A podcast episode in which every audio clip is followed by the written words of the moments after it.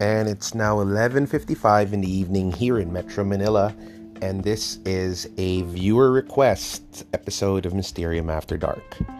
And due to popular demand, several people on my Instagram page requested that I do an episode on communing with the gods.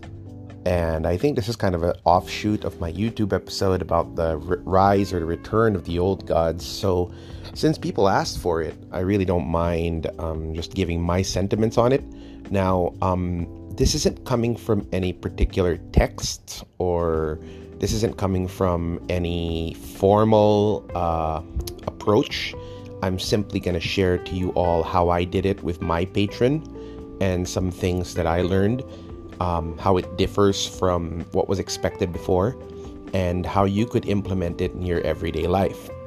Now, one common question people ask me though is that can you work with a patron deity and still have another religion? And I like to say yes, because you may worship one deity and you could work with another, right? As long as you know where your heart is, that's completely fine. To further illustrate this, it's like saying, can I still have female friends if I'm married or in a relationship. Yes, you may, but you just need to know where your heart lies. Now, I'd also like to say that right now, especially for the older gods, they will take any kind of real estate that they can get. And I'm sure that a lot of people out there aren't too hip on giving up their lifelong beliefs and um, religious b- beliefs and practices to get to know another God.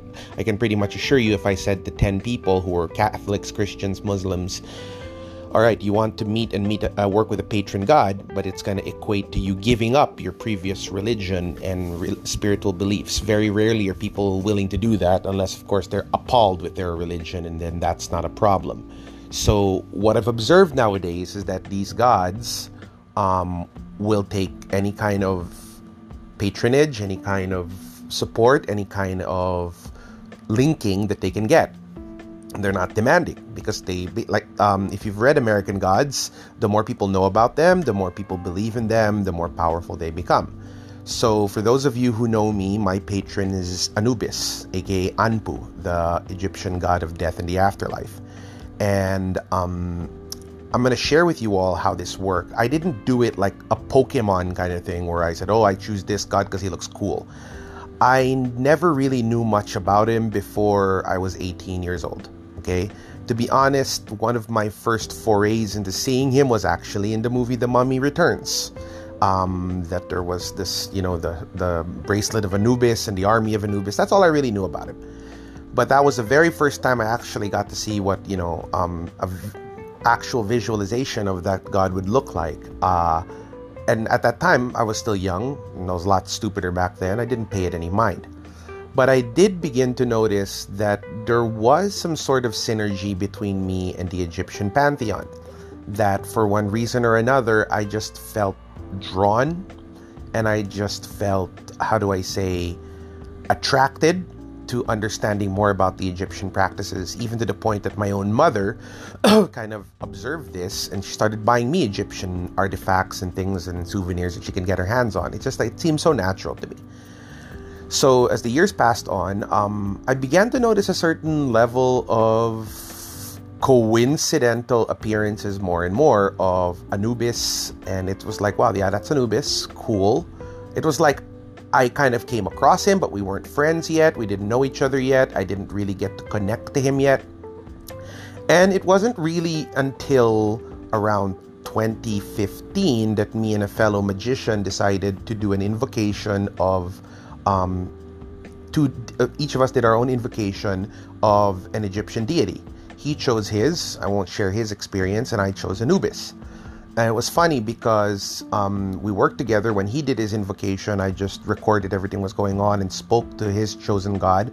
And when I did mine, um, he actually got creeped out because he was like, "Whoa!" Uh, the minute I did the Anubis invocation, it was almost as if the room went really, really, really dark, for lack of a better word. It was kind of like he was beginning to sense the energies of the afterlife.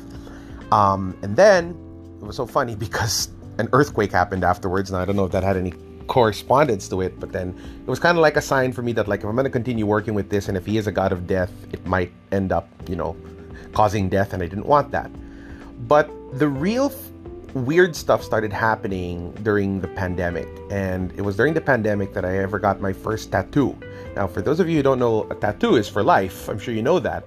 And from all things that I got, I actually got a tattoo of Anubis on my right hand, my right wrist.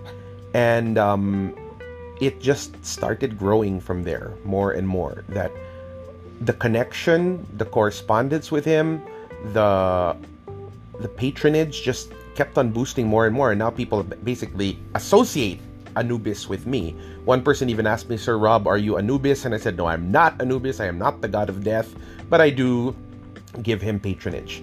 So the question now you're probably going to ask is, How do we do this? First and foremost, foremost, this is like I said, not a Pokemon kind of thing. They're like, oh, that looks cool. I want that. I kind of observe that it's not you who selects the god, it's kind of like the god who selects you. So the first thing you need to do is find out which deity has been trying to get more and more attention in your life. And it could be any deity. And if you ask me why they do this, I have no idea.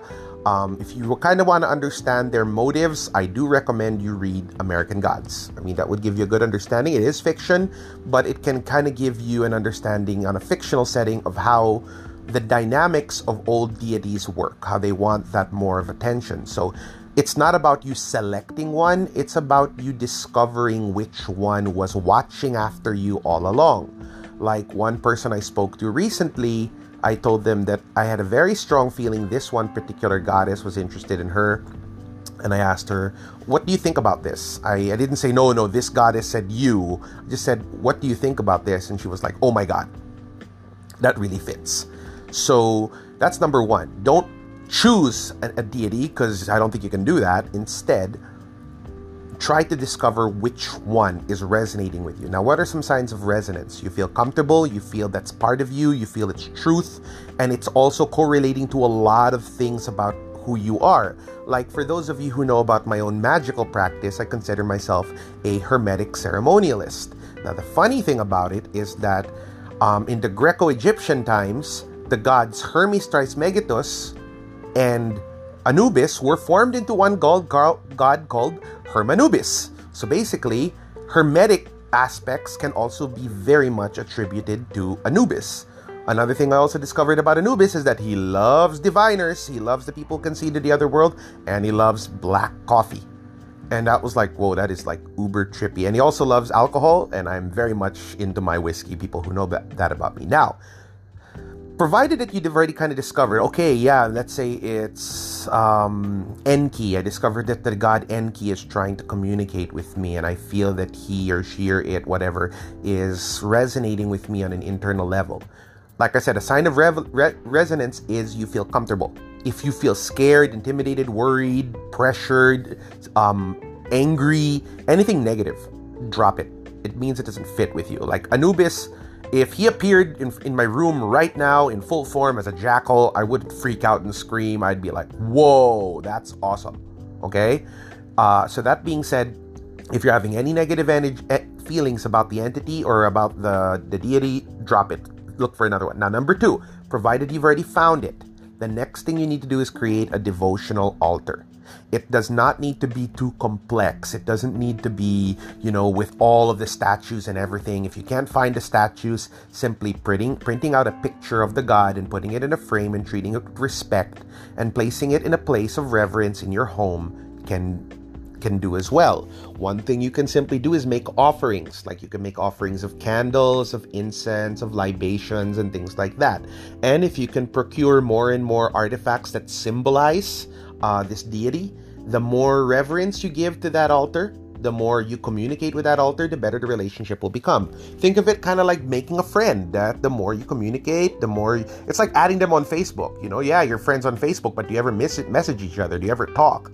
If you talk every day, if you video chat, if you like their posts, if you comment on their wall, they're going to communicate with you more. And I think it's the same thing here with the gods that you're trying to connect to. That if you feel that a certain god, it could be Thor, it could be Amaterasu, it could be Baal, who knows?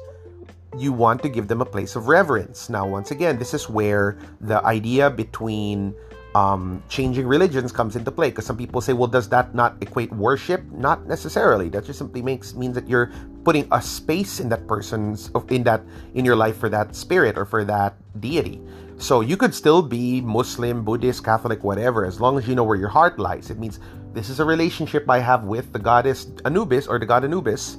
It's not going to supersede supersede my connection, to example, my Savior Jesus Christ and my fealty to the Lord above, the, the High Father, but ultimately speaking, there's room for other gods in my life. Now, number three, try to find the correspondences of that God. What does the God like? What does the God not like? What colors, what scents, etc. And try to incorporate it into your life. Literally speaking, like light the incense. Um, if he, example, for example, Anubis, if he likes coffee, I usually put a shot of coffee on his altar in my room and I basically offer it to him. And once it's done, I take it. It kind of like connects me to him and connects me to uh, him to me. But at the end of the day, you do want to make space for this God in your life. Now, fourth and most importantly, bring good publicity to this God. Okay? I cannot stress this further. If you're to have a patron and you're to do a dick move, like, you know, become a total jackass on media and stuff, and you're gonna bring bad publicity to that God, that God is either at best is gonna abandon you, at worst is gonna smite you.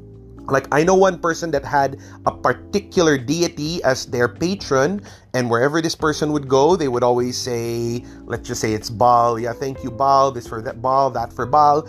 And at first he was okay, and then he became a total tool he started becoming a parasite, a huge victim, started becoming somebody everybody hated. And you know what? That God pretty much just said, this guy can go F himself. Because one theory that I have is that these gods are looking for new representatives, they're looking for new avatars, they're looking for spokespersons. Okay? And if you're not going to do a good job as a spokesperson, that God will cut you off. And any, how do I say, benefits or any kind of, um, what's the word? advantages you may have from working with that God will be gone. And that's the bare minimum.